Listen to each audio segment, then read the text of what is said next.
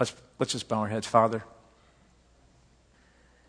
In a time with all kinds of stuff going around us that might scream everything but peace, as we wait and we claim the promise of the Christ child and the fullness of that in time when you yourself will reclaim this earth, we wait in peace in our hearts as your people. In Christ's name, amen.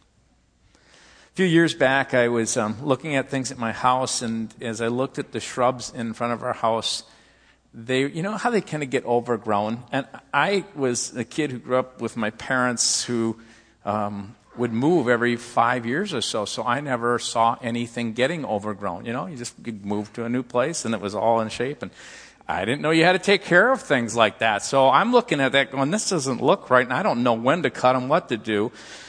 You know, so I thought instead of the internet and that process, because I don't like to wait, I'm not a real patient guy, I called up um, Joe Miller in our church, who, and some of you know Joe, he's from Australia. He grew up um, in, in, in taking care of an orchard with his family, and, you know, if you meet him, he's an usher, and he'll, he'll say things like, good day, mate, you know, and it, so he's pretty easy to recognize. Um, and, and so he came over and was looking at our shrubs and, and was kind of helping me, and I was learning to cut them back. And eventually I just got wise. I go, you know what, Joe, let me pay you to do whatever you need to do to make this look good. And he at one point was showing me the trees that had been 20 years old. And, and they had never been trimmed. And I thought, you know, trees just are trees. Just like he goes, you know, they, they could really use a thinning out. I said, oh, okay what does that entail? And, you know, it goes through and you take out all these, you know, he's showing me how to pick all the branches. Because he said if the light gets in there, they're healthier. I thought, okay. And then I showed him some of the fruit trees, and they had never been tended. One of the fruit trees was like bad shape. And so I said, could you, could you maybe shape that? Because I've seen fruit trees in orchards before, and they look really, they're kind of, you know, they're nicely shaped. And he kind of said, well, we'll, we'll do what we can um, in shaping that, but it'll take years to reshape that. And I thought, oh, okay, you know, maybe a couple of years. I mean, just a few years? Uh, no years. I, I said, you mean like years? Like I may not be living here in this house years? Yeah. And I said, you mean like I might not even be alive years? Yeah. And then it hit me. Sometimes the reshaping and the work of bringing things to the place they need to be takes time. And sometimes the time is such that you might not even be there when it takes shape. Years ago, God, this great gardener, comes to the prophet Isaiah and to a king named Hezekiah who lived in a land that is called Judah. And in that land is a city, Jerusalem. And he came with a message and, and that message was a Christmas message that said, I am in the process of reshaping you as a people. And, and he calls people and sometimes nations trees. And, and the reason, if you look through scripture, he'll talk about um, trees, is it was a very easy analogy. In fact, in that day, and you still go to parts of the world. When I went over to Mongolia and visited George and Terry when they were in the work over there, they have these trees all over the place that people worship because trees were sturdy. They were there for generations. They were there before you were there. And they would sometimes not just venerate, but actually worship these trees. Well, so in that day, trees were really important. So he would, he would talk about trees, and, and we talk about family trees, right? Well, family trees are, are, basically, if you think about it, they were families and then became tribes, and tribes became kind of people around cities, city states, and city states became nations, and he would talk in Scripture. So when you see in Scripture sometimes the language that's hard to understand, he's talking about trees, he's talking about nations. So he says to Isaiah in chapter 10, verse 33, through verse 11.1, See, the Lord, the Lord Almighty, will lop off the, the boughs with great power, and the lofty trees will be felled, and the tall ones will be brought low. He's not talking here, he's talking poetically of these nations and peoples, and he will cut down the forest thickets with an axe in Lebanon, which was known for these incredible trees that they would use around the world. Some places have certain resources where they had trees. Lebanon will fall before the mighty one. And a shoot will come up from the stump of Jesse. And that was an important word there, the stump of Jesse, because in that day they knew who Jesse was. It would be like referring to someone of a great personage, like a Michael Jordan, Abraham Lincoln, someone who did something grand and, and incredible. And in that day, Jesse's son, David, so that line, David came and he was the king of all kings. He extended the kingdom. He was the one that that, that as his kingdom grew, he gave to his son Solomon all the glory of, of, of, of, that kingdom was known around the world, so they couldn't wait for that day to come again. A shoot, a leader, someone is going to be coming to you. From the stump of Jesse, from his roots, a branch will bear fruit. So let me just set the stage. I shared with someone after the service, I go, oh, it was a really good message once you got going. So I, I know what that means. that means um, you need to hang with me a little bit because I, I have to do a little history. Okay, we got to do a little setting up of context. So, um, so those of you, you know, we're talking about waiting, so you have to wait through this. Okay.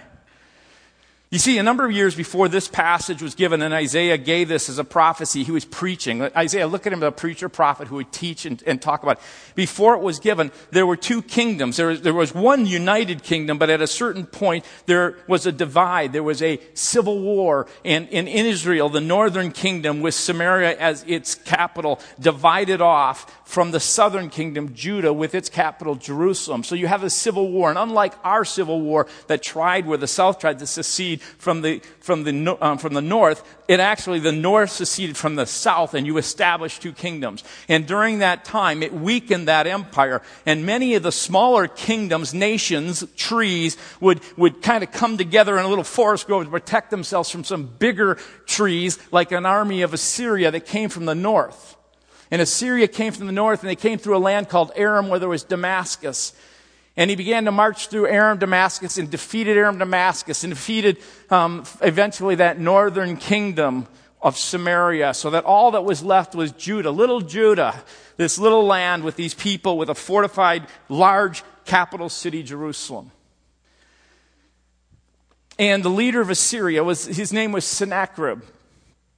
And he had begun this military campaign against the southern kingdom, and he had attacked and captured almost all of the fortified cities. In fact, I think most all of them in Judah had been, had been razed to the ground, and he had positioned himself just outside the city walls of this fortified city, this capital, Jerusalem, with King Hezekiah inside. And King Hezekiah is doing all that he can. Even before that, he had tried to buy off the king of Sennacherib, you know, king, the leader of, of, of, Syria, Sennacherib, by, by giving him silver that he had found in the palace in the temple, and eventually stripped some of the gold from the temple of God in order to try and kind of pay the taxes, kind of leave us alone. And, and in that period of time, if you read First Kings or Chronicles, you'll see the story of this. In fact, you find in 2 Kings 18, if you want to read at some point. But, but we also have extant literature, which means archaeologically they have found some historical records, and there's records of Sennacherib himself. He kept journals. Those guys would keep journals because they wanted people to know how incredibly great they were. And they would write in their journals. And Sennacherib, in his, his archives, he claims to have captured 46 of Hezekiah's 40 um, fortified cities. And he writes, as well as numerous unprotected villages along the way. It was like, you know, you know, like you see those, um, grasshoppers just kind of go through, those locusts, they just go through. And, they, and that's what this army was like that, coming through. And he records having taken over 200,000 people captive. He actually gives the exact number.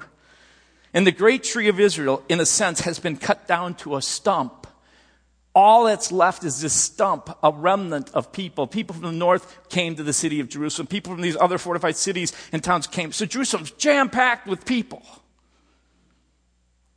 And God is saying there's a stump, there's a remnant. In fact, Sennacherib writes this of Hezekiah. This is in his annals. It says, a prisoner, he was a prisoner in Jerusalem, his royal residence, like a bird in a cage. What's interesting, though, is Sennacherib never goes on in any of his records to state that he had captured Jerusalem. And Scripture also says that.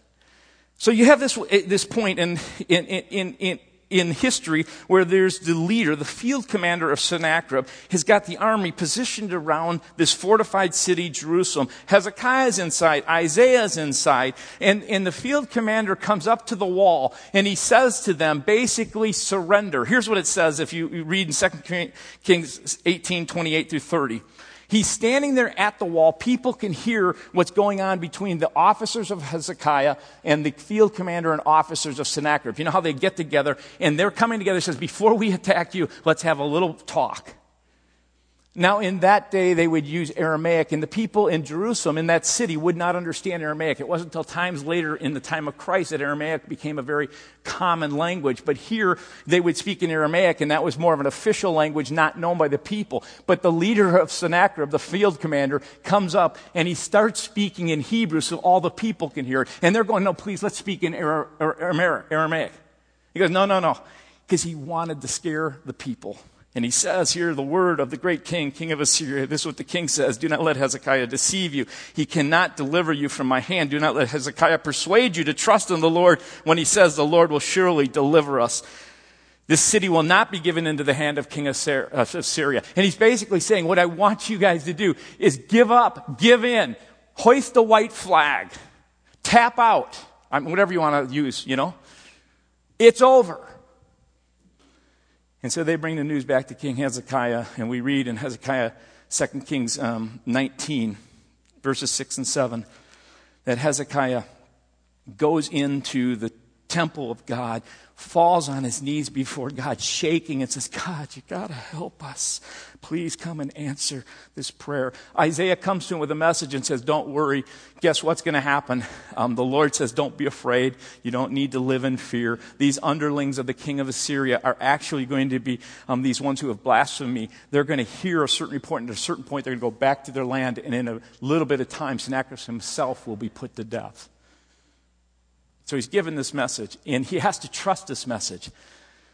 And during that time of that message, we also read these words in Isaiah chapter 10, verse 33, verses 11 through 3. It's what I call Isaiah's um, great horticultural Christmas um, encouragement. It's a promise of God's protection and provision to a king who's shaking and afraid who's been given a message, he has to wait on one. And in this message, listen to what it says See the Lord Almighty that will lop off the boughs with great power. The lofty trees will be felled, the tall ones will be brought low, and he will cut down the forest thickets with an axe, and Lebanon will be fall before the mighty one a shoot will come up from the stump of Jesse, and from his roots a branch will bear fruit. The Spirit of the Lord will rest on him the Spirit of wisdom and of understanding, the Spirit of counsel and of might, the Spirit of knowledge and of fear of the Lord. And he will delight in the fear of the Lord. And it just goes on and on and explains this incredible leader who's coming.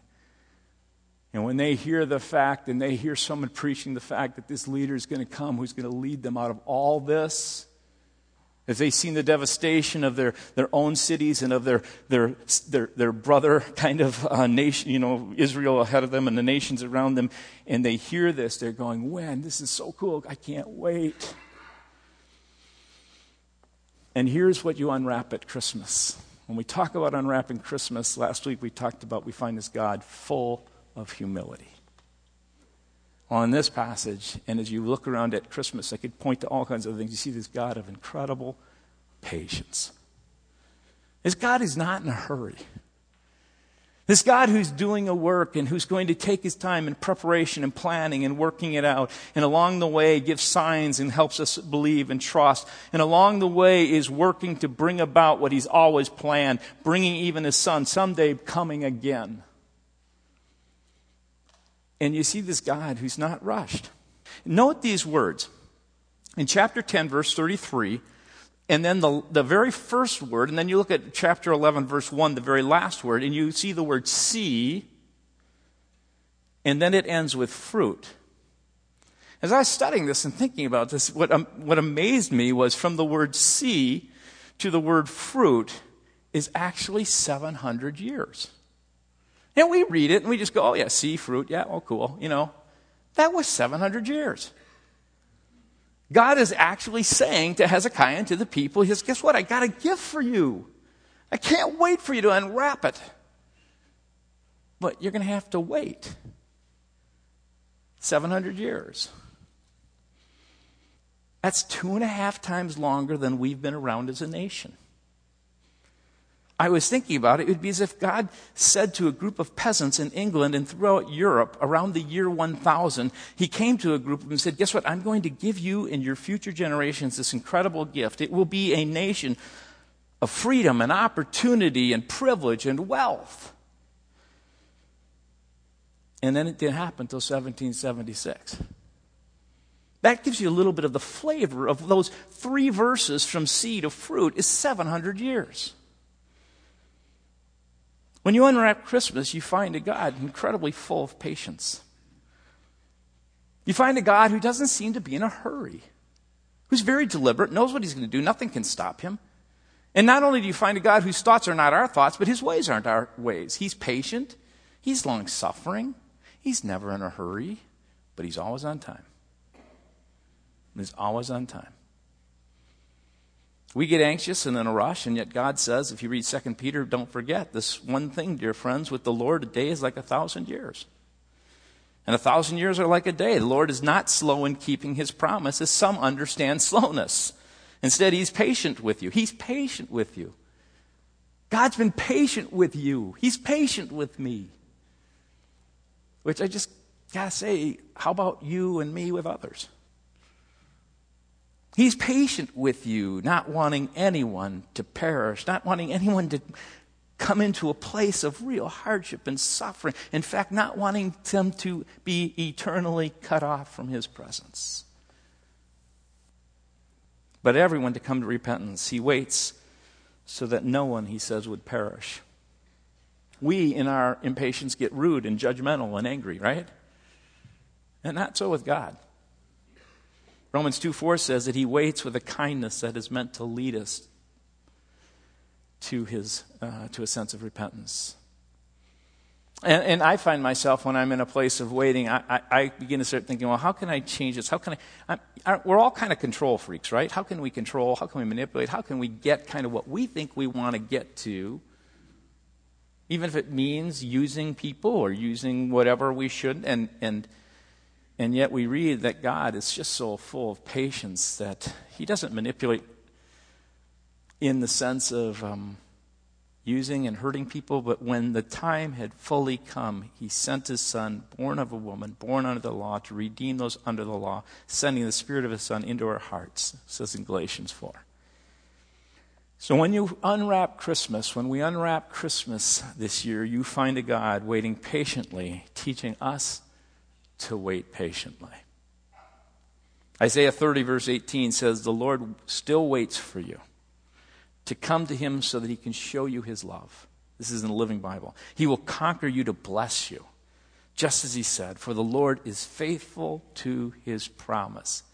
So he starts out, Blessed, uh, blessed uh, yet the Lord waits for you, and then he ends it with, Blessed are those who wait for him to help them. Isn't that interesting that God waits right now, sometimes in many cases, for us to wait upon Him?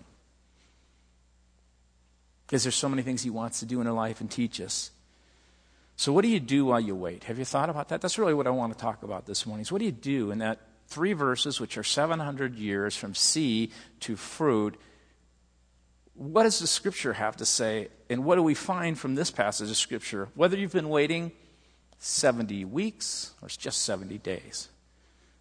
70 years? Or maybe you are just a part of a process of reshaping that you will never see it fully reshaped. What do you do while you wait? Our sense of timing has become so warped because we are, we are growing faster and faster, aren't we? We're addicted to speed. There's a need for speed. We just, you know, Fast and Furious is not just a movie, it's a life. I was thinking about that in regard to even computers. Think about computers for a second. Computers are interesting because inside them is built a thing called a processor, right? And, and the whole idea of a processor is that it is somehow supposed to take what comes in and process it so that it can actually export, give out what's been brought in. And I was thinking about the processors because I remember, remember you would, you would get on a computer and you'd put something in and then you'd have to wait? You'd see the thing going like this? Sometimes minutes. And everybody's going, we got to get this faster. Do you know that in 1995, just 20 years ago, you were on the cutting edge with a 400 megabyte hard drive and a 33 megahertz processor? Today, you wouldn't be caught dead with that. Couldn't run half of what you got in those computers. Today, you can get a, a one terabyte drive, which is one million megabytes, up from 400 and a 4,000 megahertz processor, up than 4,000 megabyte hertz processor. Because we live for speed. We want everything fast. I was uh, just about a year or so ago, my daughter, my oldest daughter, was in China, and it was um, later at night. I was just getting ready to go to bed, and I heard my phone make a little ding noise that tells me that there was a text message. I looked at it, and it was from my daughter who's over in China. I thought, oh, that's interesting. So she had a question, so I kind of typed back about four or five words, hit the send button, thinking it would probably be about 10 minutes before I hear from her again. Within a minute, I got a response back from her. And I responded back. And I just thought to myself, that, I just that, I thought, this is incredibly amazing. My grandmother, her, my, my, my, my I had a grandmother who was born in the 1800s. They would, back then, they would actually take and they would write on a piece of paper. Anybody, anybody remember how you write? And they would take this piece of paper and fold it up. They'd actually put it in an envelope and they would mail it with a stamp. And if you were to send it to China, it would have to go across, you know, with, I don't know what they would take it, you know, back then, Western Union would get it to a ship and a ship for a couple months would get it over there and they would get there and eventually they would get it maybe three months later. And I thought to myself, here I am. I'm sitting here talking, in a sense, to my daughter in China, and I'm pressing something. It goes to a tower a few miles away, which goes to a satellite, which goes to a tower a few miles away, and within a minute of time, it's like, boom, it's there.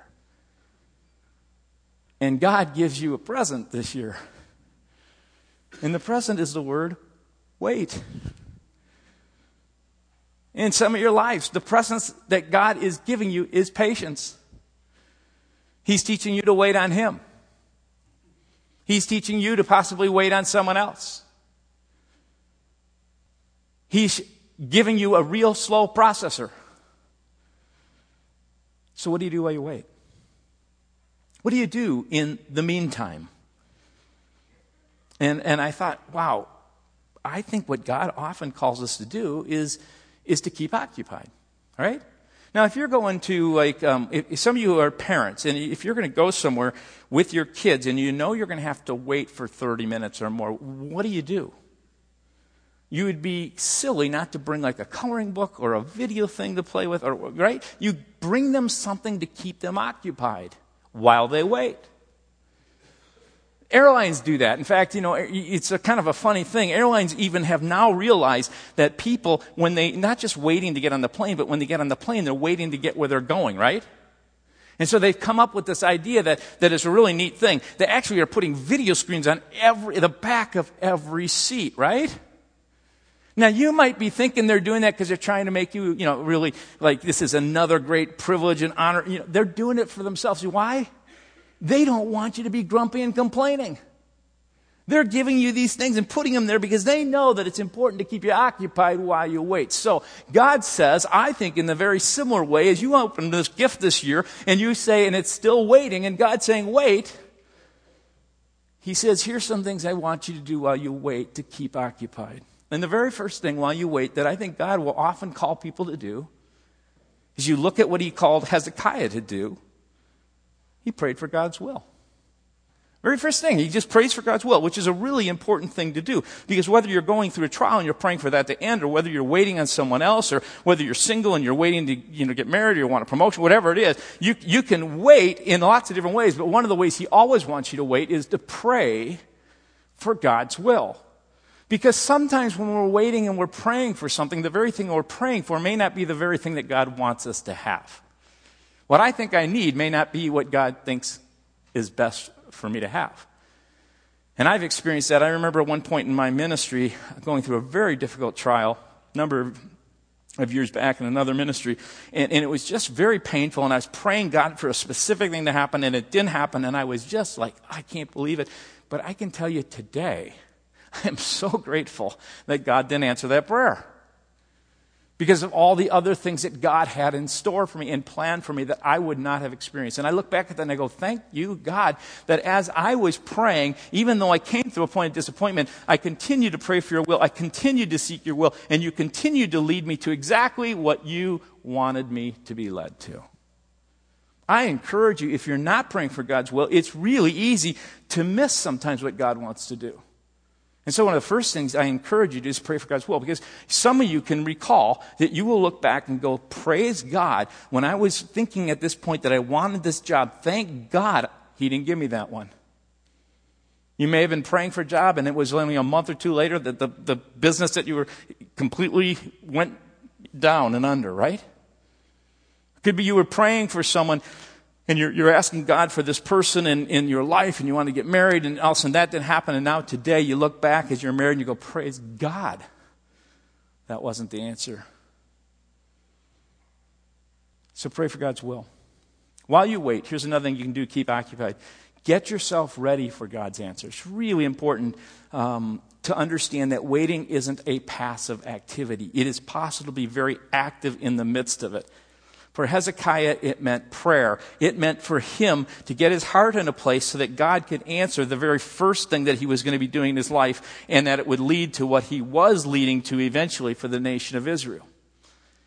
And what I want to do often is I externalize and I kind of try and mess with everything out here. You know, I think one of the best ways to get ready for God's answer is to begin to pray and say, God, what do I need to prepare about me? What is it you're trying to do in me in this situation?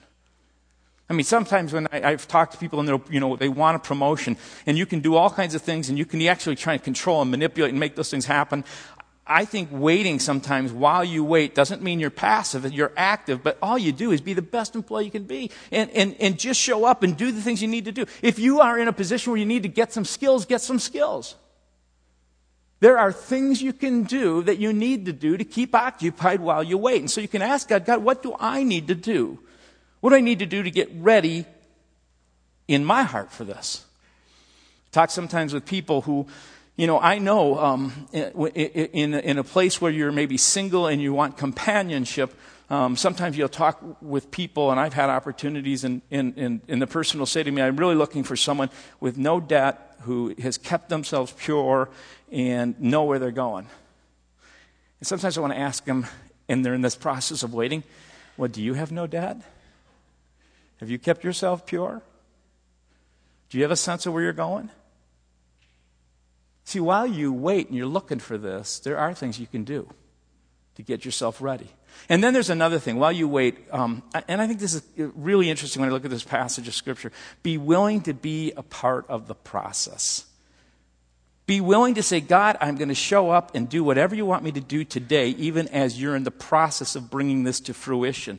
Because what I find interesting about the promise to Hezekiah is that the remnant, they would never see the fruit. When he said see, begin to start looking, the fruit that comes some 700 away, they never, they never saw it. They were a stump from which a shoot would grow, and sometimes a shoot takes a long time to get to the place it's a tree and eventually bear fruit, right? Part of waiting requires being a servant and remembering, again, it's not about me.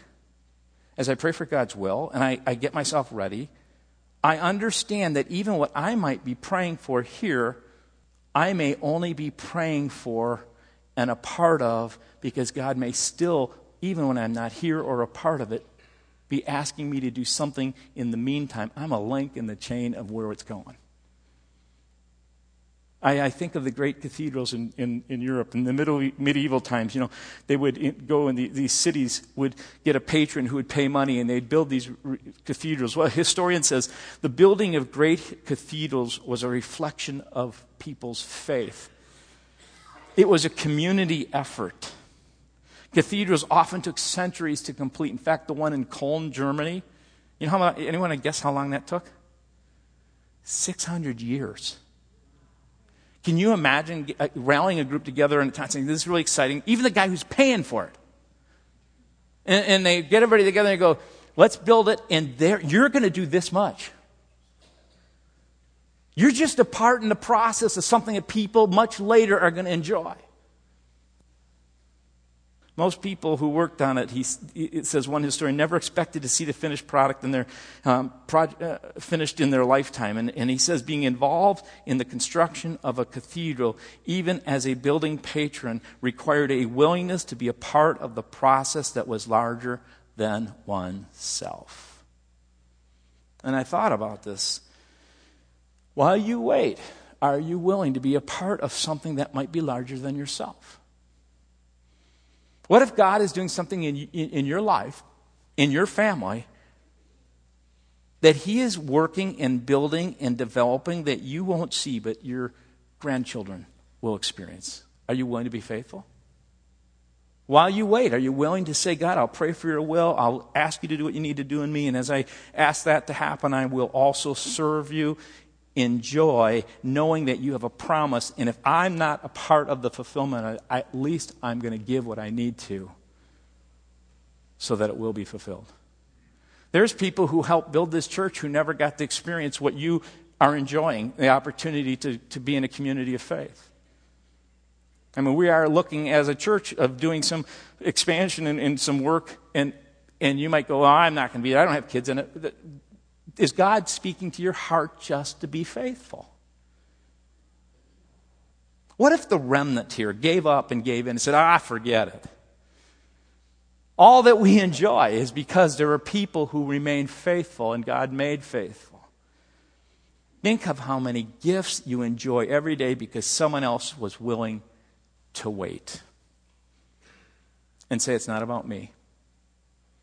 I'm just willing to do my part, God. While you wait, I encourage you to open your eyes to God's present goodness. I don't know if you're like, I share, share in the first service, sometimes some messages are, are not too difficult to write because all I have to do is go, what do I need? Because I'm not a patient guy. And when you're not a very patient person and you're a very focused person, sometimes you start praying for something and you can't get your eye off of that. You know, anybody have a dog that has a bone?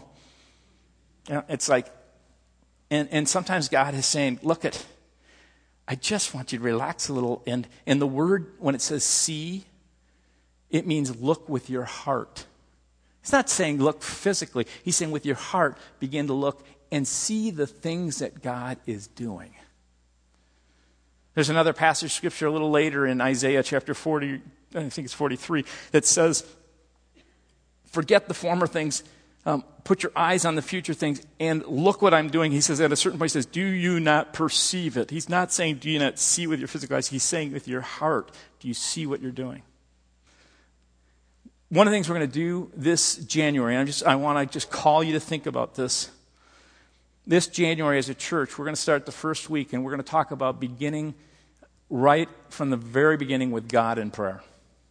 I'm going to take that week and we might do some fasting if you want to be a part of it, but we're going to ask the church congregation to come along that because what we would like to do in this next year is seek God together and to pray together and say, God, what is it you will for us in the coming year? We want to start off on a good foot. So I just encourage you to be praying and thinking about that. But as you do so, one of the things that, that, if you're like me, one of the things you need to do is, is look around at the things that God is doing right now in your life and give Him thanks and see the signs of His goodness. Hezekiah saw God actually work and take that whole army, pull them back. And eventually Sennacherib dies and, and Jerusalem never falls. And yet he's still looking for a promise to come.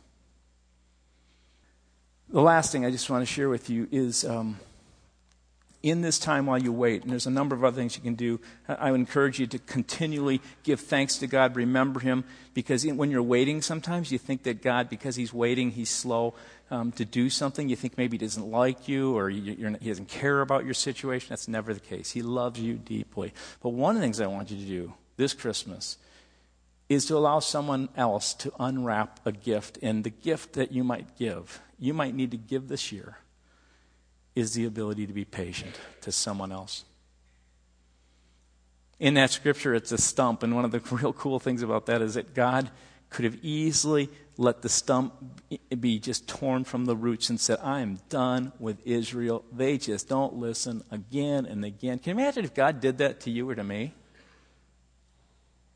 He continues to forgive. He continues to show kindness. He continues to be slow in order there will be repentance. And I don't know what waiting looks like for you. It doesn't mean being, again, we say a doormat. It means waiting means loving sometimes people with putting up really good boundaries or speaking truth into a situation. But it always means looking at what is good for them and reacting in a way, or really responding in a way the Spirit says. How do you give them patience, working with them, that they might respond to the kindness of God that you've experienced? They could fear, feel it in their life. We're going to sing a song, a, a carol, um, to close. And I've asked Jeff if he would come and lead us in that. I'm going to ask you to stand. And it's, a, it's, it's an old traditional, come thou long expected Jesus, this yearning for God. And I don't know where God has spoken to you this morning, but if God has said, you know, there's someone in your life where He's saying, I want you to give grace and peace and patience to that person, and then and someone just comes up to you, I just I, I just pray that you'll do that. Or if God is saying, you know what, I love you, what you're in, just pursue me and get yourself ready and unwrap this gift of patience.